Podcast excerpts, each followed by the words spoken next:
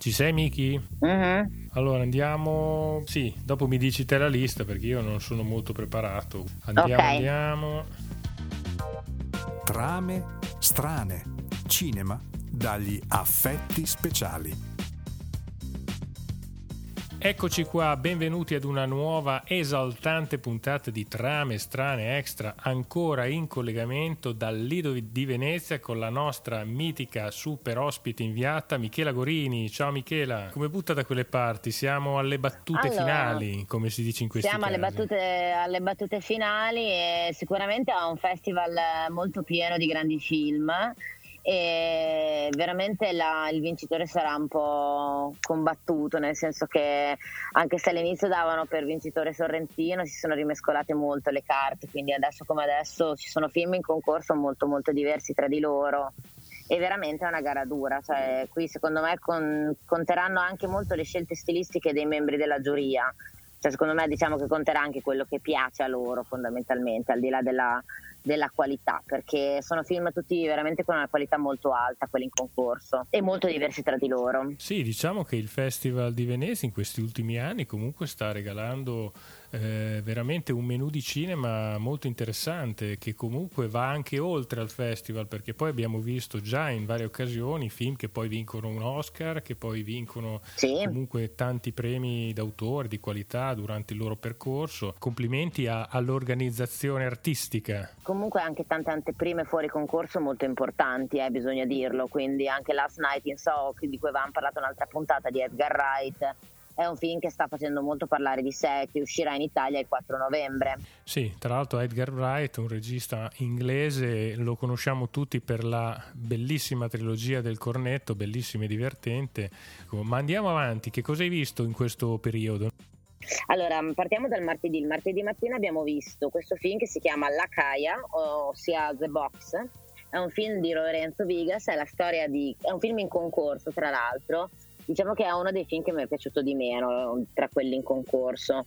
È un film che parla di questo ragazzo che si reca a ritirare le ceneri del padre che lo danno per desaparecidos e in realtà scopre che il padre è vivo casualmente e si affianca a lui eh, lavorativamente, nel senso che eh, all'inizio il padre dice che non è suo padre ovviamente, quindi all'inizio nega questa cosa e gli chiede però se vuole lavorare con lui e praticamente il padre fa il reclutatore di lavoratori per le fabbriche. Il problema è che il padre si rivela poi essere uno sporco mercenario soldato a soldo dell'industria e il ragazzino allora a un certo punto quando vede diciamo gli scheletri nella mano del padre decide di eh, andarsene e andare a ritirare la famosa scatola delle ceneri dove in realtà non c'è il suo padre quindi diciamo preferisco un papà morto che però nel mio immaginario è una persona onesta piuttosto che un papà vero che è un disonesto ecco Ma qui abbiamo una sorta di paradosso alla Star Wars alla fine, no? A conti fatti. Ma fondamentalmente sì, il problema è che il film è molto lento, ha- per per carità il ragazzo è molto bravo,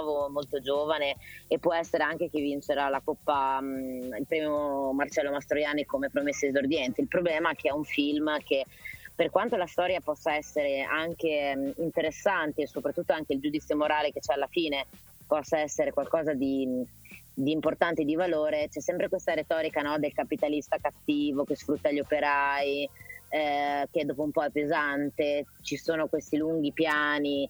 Insomma, diciamo che è un film un po' visto, ecco, è anche un po' lento, che non, non è che colpisce fondamentalmente. Dopodiché, sempre martedì invece abbiamo visto purtroppo, devo dire, due film della sessione Orizzonti, eh, di cui ci siamo molto pentite, che però abbiamo scoperto che sono uno dei due, uno dei grandi favoriti della sessione Orizzonti. Uno si chiama Bodeng Sar, ossia White Building, e il problema è che il classico film d'autore eh, cambogiano, mi sembra che lui sia, che parte all'inizio, non parte neanche male con questi tre ragazzi che si vogliono iscrivere a questo talent di danza e fanno appunto questi balletti rap, Sono- è anche carino da vedere i primi due minuti, dopodiché la storia improvvisamente verte sul fatto che verrà demolito l'edificio in cui abita uno dei, dei tre e, e quindi in realtà questo film a un certo punto si perde, rende praticamente incomprensibile la trama, il messaggio, qualunque cosa voglia dire. Ci siamo chiesti il perché di un film del genere, ma sicuramente è un, è un film molto da festival questo, è un film molto da Venezia. Il secondo è stato sempre un film non cambogiano ma filippino Eh, Once Upon a Time in... no scusate questo era um, filippino il primo il secondo è un film indiano Once Upon a Time in Calcutta un film che ha anche una storia affascinante, parla di questa giornalista indiana che a un certo punto eh, le viene proposta di... Mh, mm, eh, praticamente il film si apre con questo perdita, questo lutto, lei perde la figlia piccolina di 5 anni e lei fa l'annunciatrice televisiva, è anche una personalità abbastanza importante, figlia di una grande ballerina con un fratello adottivo che è un po' diciamo fuori di testa che ha questo teatro, quindi anche delle atmosfere molto belle e molto interessanti. E il problema è che anche qui ha un ritmo narrativo estremamente lento, eh, è un film che ha anche una storia interessante perché si vede appunto questo lutto della madre, lei che comunque cerca in tutti i modi di rifarsi una vita con un nuovo personaggio rispetto al padre della figlia. Il problema è che poi il nuovo personaggio in realtà si scopre che è sposato e viene accusato, è un ingegnere, viene accusato di aver causato il crollo di un ponte. Insomma, una donna un film alla, madre, alla madre parallela piena di sfighe al modo variano in chiave insomma indiana, è la ecco. storia di una donna che prende tutti i tram sbagliati di fatto quindi potremmo anche riassumerla esattamente così. Se c'era bene, un tram bene. che si chiamava Desiderio, questo è un tram che si chiama Sfiga, ecco. Dopodiché invece martedì sera, nonostante questi due film un po' mh, che ci hanno demoralizzato molto, abbiamo visto un film russo molto carino, molto molto bello, che si chiama Il capitano Volkonogov è fuggito. Allora, è il classico film russo da festival, nel senso che ricorda molto Doroggio Tovarischi, che era in concorso l'anno scorso di Konchalowski come tematica, perché parla di questi ragazzi giovanissimi che fanno parte appunto del, eh, dell'armata russa, quindi sono praticamente una sorta di membri della, delle, della Stasi russa, quindi che indagano su quelli che sono i sovvertitori, quindi che li, li, li maltrattano lì. E uno di, di, questi ragazzi all'inizio del film si suicida e il capitano Volkonogov che lavorava con questo ragazzo decide improvvisamente di scappare. Decide improvvisamente di scappare e scopriamo dopo il perché, perché comunque anche lui è tormentato dai sensi di colpa per quello che fa a sti poveri cristi innocenti che non c'entravano nulla. Il problema è che il suo migliore amico viene ucciso e lui sogna costantemente questo suo migliore amico che viene ucciso che gli dice che per andare in paradiso dovrà essere perdonato almeno una volta. E quindi lui rintraccia tutti i parenti delle vittime che aveva torturato per dirgli che i loro parenti che credevano vivi in realtà sono morti sotto il regime che in realtà erano innocenti. E quindi è il classico viaggio dell'eroe diciamo in cerca di questa redenzione. È molto molto carino devo dire ha delle musiche carinissime eh, il ragazzo che fa il capitano Volkonogov è bravissimo. Eh, c'è appunto questa atmosfera russa che tu sai io adoro. Eh, loro hanno tra l'altro queste divise molto futuristiche, eh, molto russe. Secondo me anche il fatto che non venga esplicitato l'anno è come un rimando ai giorni nostri, no? come per dire quello che è successo forse sta succedendo anche ora. E poi c'è soprattutto tutta questa ricerca del perdono molto cristiana che in un mondo come quello russo raramente vediamo, no? quindi questa umanità di questo ragazzo. È un esperimento davvero molto interessante, purtroppo alla critica non è piaciuto.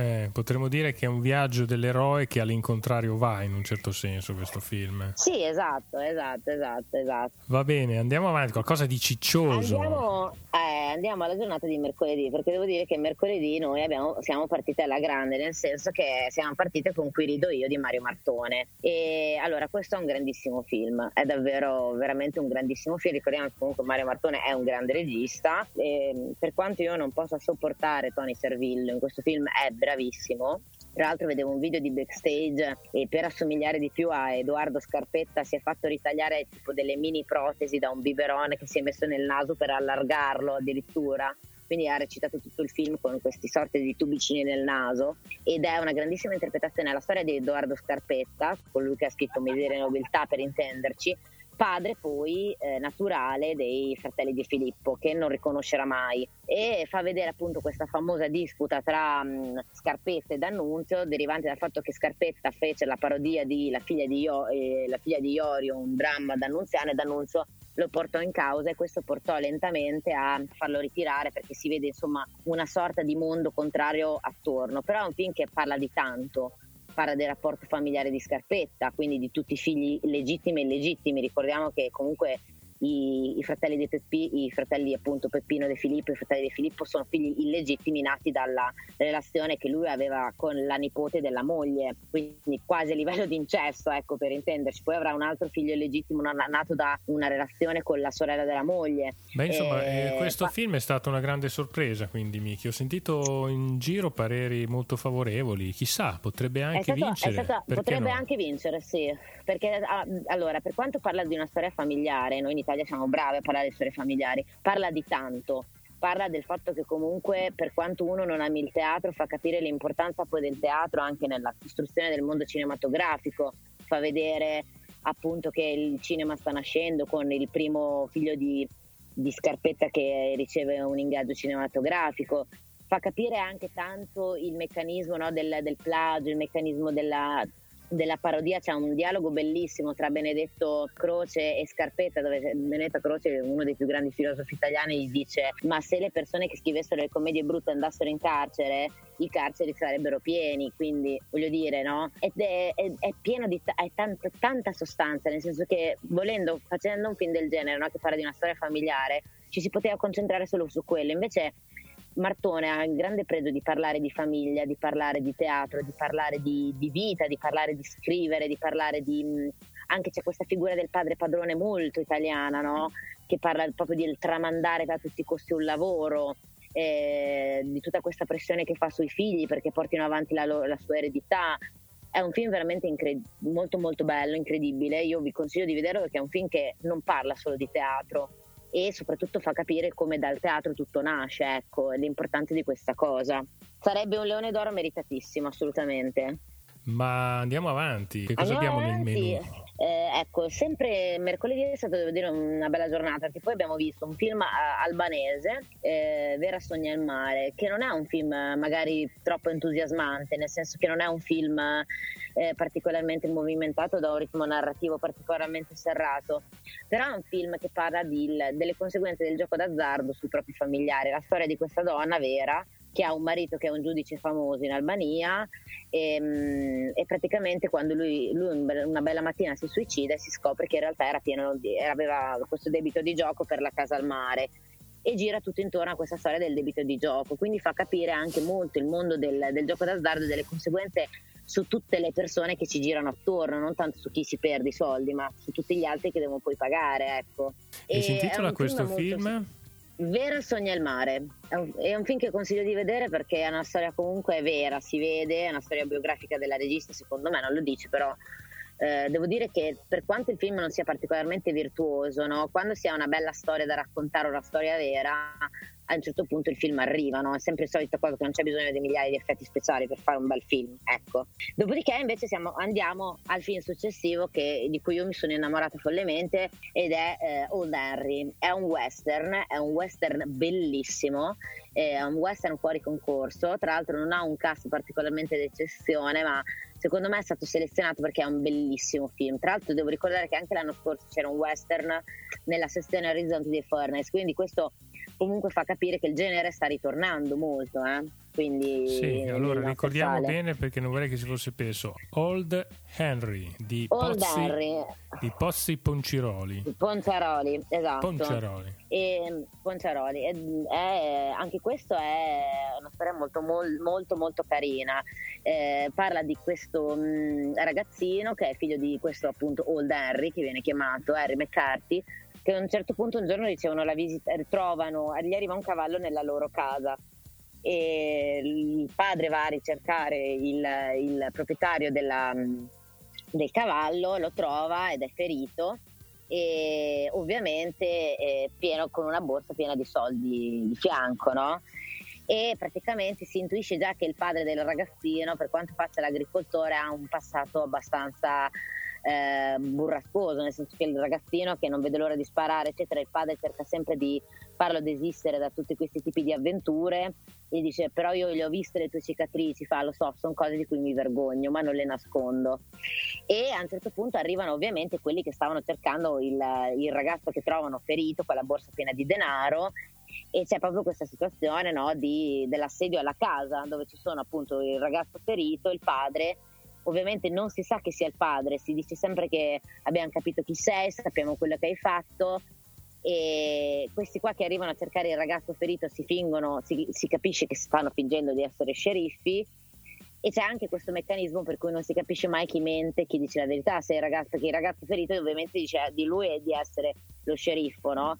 Il padre ovviamente è interessato solo a che questi se ne vadano via e quindi cerca insomma in tutti i modi di eh, risolvere la situazione e ha, una, ha, un colpo di scena clamoroso, soprattutto per chi è amante dei western, nel senso che si rifà a, al mondo dei western col suo colpo di scena, che non è vero perché voglio che lo vediate questo film perché è veramente bellissimo, però è un film con dei grandissimi interpreti, cioè sono tutti veramente molto molto bravi, una fotografia meravigliosa e ha tutti i crismi per essere un western vero e proprio, nel senso che le figure sono tutte quelle tipiche del, del personaggio, no? l'antagonista, il buono, però soprattutto una cosa interessante è che la figura del padre buono non è mai limpida, no? non è una figura senza, eh, senza macchie, cioè gioca sempre molto sul torbido di tutti i personaggi e questa è la cosa che è molto interessante, nel senso che l'unico innocente è il ragazzino ovviamente che ovviamente il ragazzino è il classico bambino degli schiaffoni che fa di tutto per creare il disagio, cioè nel senso che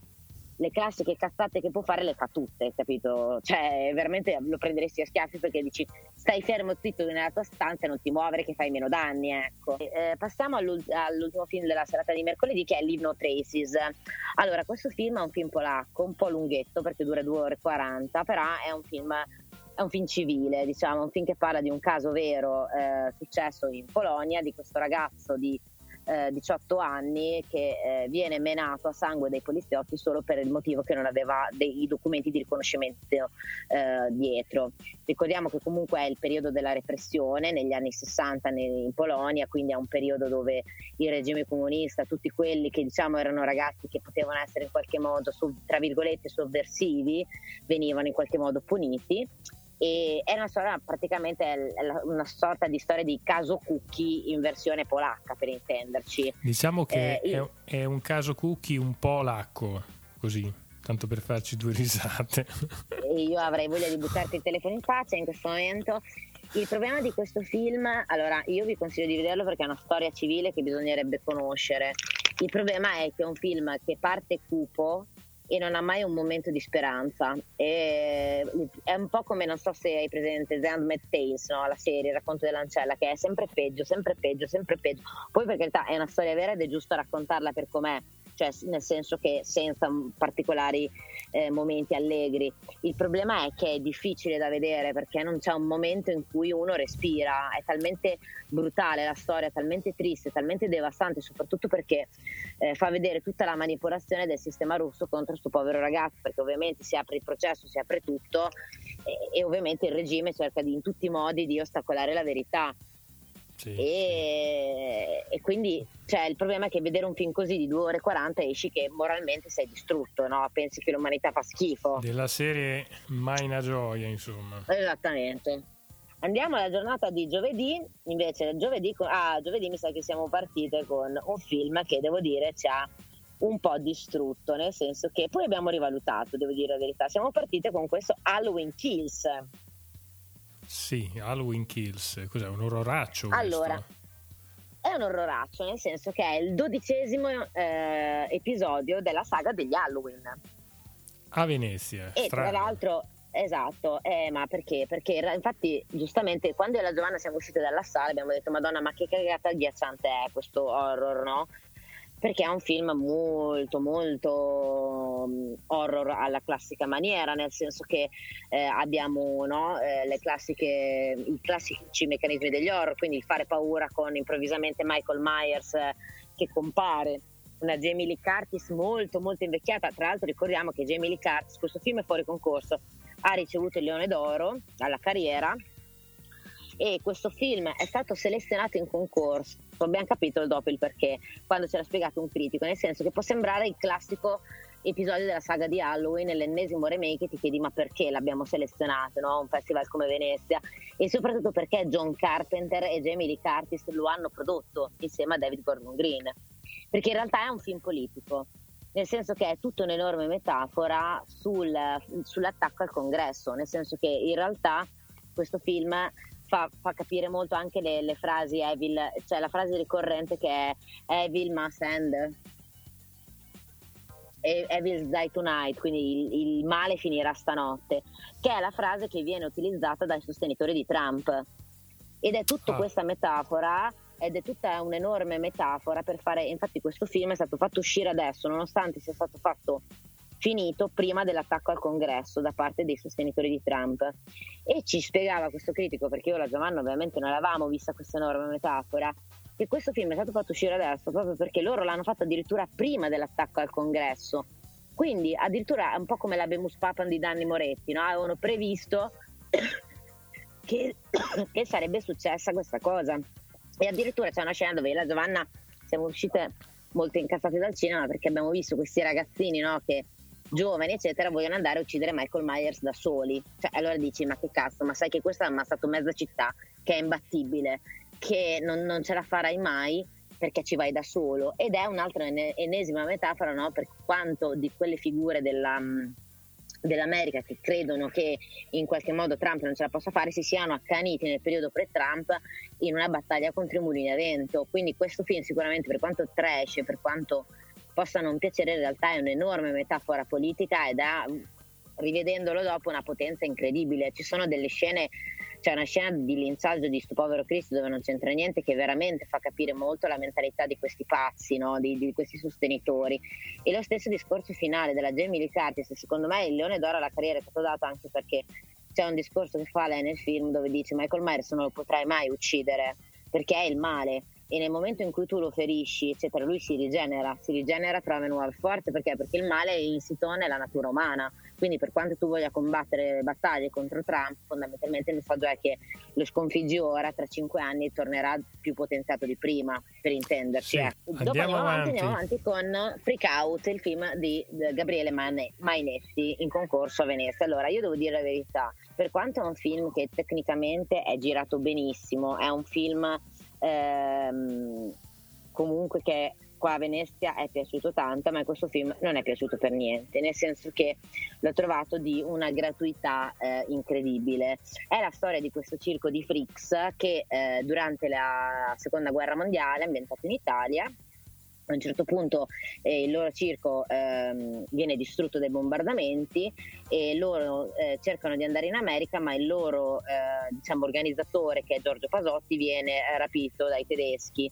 E il loro gruppo, il loro gruppo si divide. E praticamente c'è Santa Maria che è questo uomo lupo praticamente irriconoscibile vuole andare in questo circo di freaks tedeschi eh, gestito da questo Frix, da questo ragazzo tedesco con sei dita che vorrebbe fare il militare ma non è stato mai arruolato. E il problema è che al di là della gratuità della storia, nel senso che veramente in Italia vogliamo raccontare la fantascienza con dei supereroi contro i nazisti, no, perché secondo me le idee della fantascienza che vanno premiate sono altre eh, anche lo spessore dei singoli personaggi non viene mai troppo approfondito, cioè questi freaks, ognuno ha le sue problematiche, no? Però non è che vengono più di tanto approfondite, al di là della ragazzina freaks, che forse è l'unico personaggio un po' che viene fuori, e, e poi soprattutto ha delle scene veramente dove scivola in, in, in una vacca, cioè c'è una scena dove c'è questo freaks tedesco che eh, ha questo superpotere che vede il futuro cioè risponde a un cellulare, voglio dire, nelle sue visioni del futuro risponde a un cellulare. Io quando ho visto questo cellulare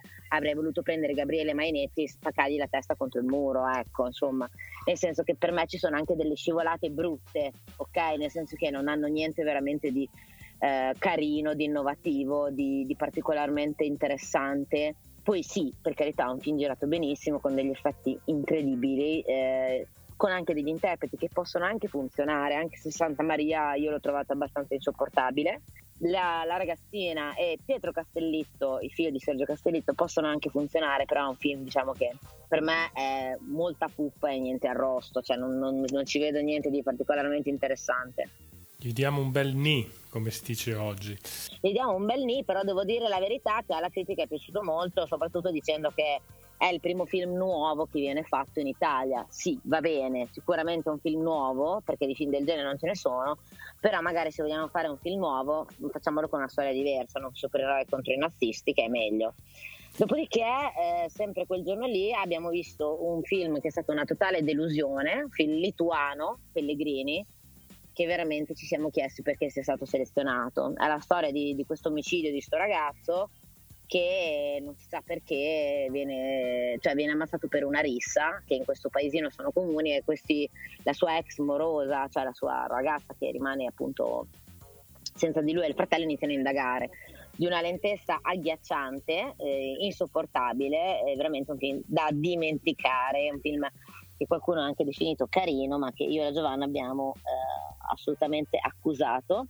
Ma arriviamo veramente al mattone del festival, nel senso che eh, ieri sera ehm, abbiamo assistito a una visione di un film filippino di 3 ore e 10 minuti. E devo dire che assistere alla visione di un film filippino di 3 ore e 10 minuti è una sfida per chiunque nella vita, nel senso che a parte il fatto che i filippini hanno questa cadenza di, par- di parlare che all'inizio è divertente, dopo 20 minuti diventa insopportabile perché parlano velocissimamente. Non, non... La storia è una storia vera, filippina è una storia di, eh, ambientata nelle, Filippine, appunto, eh, di questa sorta di, di, caso di corruzione, scandalo a livello governativo. Il problema è che la storia è difficilissima nel senso che è molto intrecciata, di, mm, ma veramente molto intrecciata, incasinata. Il film è molto molto particolare, nel senso che non è un film per niente lento, ha un ritmo narrativo velocissimo, ehm, ha un utilizzo delle musiche assurdo, nel senso che gioca molto per contrapposizione, nelle scene di torture vengono utilizzate delle musiche molto eh, assurde, molto divertenti, addirittura viene utilizzata una canzone che dice in filippino, di cui c'è la traduzione, dice siamo scemi, per dire, oppure addirittura viene usata la versione filippina di O Bella Ciao, per intenderci, quindi abbiamo questi estremismi che secondo me, io dico la verità, potrebbero piacere molto a Bong Joon-ho, che è il regista presidente della giuria qui a Venezia, quindi questo film secondo me, considerando anche il messaggio molto no, retroscena scandalistico per intenderci, perché ricalca un po' per intenderci il caso Spotlight, no? quindi c'è tutto il mondo della stampa filippino. È questo caso di questi otto giornalisti che indagano su questo scandalo che mm, scompaiono, vengono ammazzati appunto da una corrente politica. Il problema è che non si capisce neanche qual è la corrente politica. Cioè, a un certo Vicky, punto, il titolo di questo un... film cos'è? On the Job? On the Job, on the job il caso degli otto, sì. The Missing Eight, On the Job to The Missing Eight, io qui leggo. Vabbè, insomma. Allora, è una, eh, tra l'altro è una grande produzione e si vede perché ci sono un sacco di effetti, eh, ci sono anche un sacco di attori mh, mm, e tra l'altro leggevo, mi hanno detto che il regista comunque è una produzione HBO Asia e il regista ha già firmato per farla diventare una miniserie, questo film di sei puntate. Esatto, bene, bene, però anche avanti, potrebbe piacere. Avanti, Miki, qua, perché io voglio arrivare ai fratelli di Innocenzo, ci siamo? Eh? Ci siamo perché è il primo film che abbiamo visto in mattinata oggi. Allora, devo dire che eravamo molto curiosi di vedere questo film perché la critica si è molto divisa, nel senso che c'è scritto. Allora, la locandina, tra l'altro, non l'abbiamo capita, nel senso che non abbiamo capito neanche il titolo perché si chiama America Latina. Sì. Per noi rimane un mistero, per me la Giovanna ancora non ci siamo dati una spiegazione. La storia è molto semplice, è la storia di questo dentista benestante ricchissimo che una bella mattina si sveglia e trova una ragazza legata nella sua cantina e, e, il fatto è questo che in tutto il film non viene mai spiegato il perché di questa cosa, nel senso sì, che cioè, a un certo punto... Nella cantina buia dove noi cantava Battisti, lui nella cantina buia dove trova una ragazzina, ragazzina legata e imbavagliata, tra l'altro che quando prova ad aiutarla a slegarla reagisce aggressivamente e lo aggredisce subito, no? E quindi c'è sempre questa contrapposizione tra il mondo della cantina che è pieno di rifiuti con questa ragazzina legata e il mondo dove vive lui che è la casa so- so- soprastante che è una casa stupenda con la piscina arredata a due figlie meravigliose che suonano il piano, no? Ascolta, ricorda Vicky, molto, Vicky, ricorda molto favolacce, no?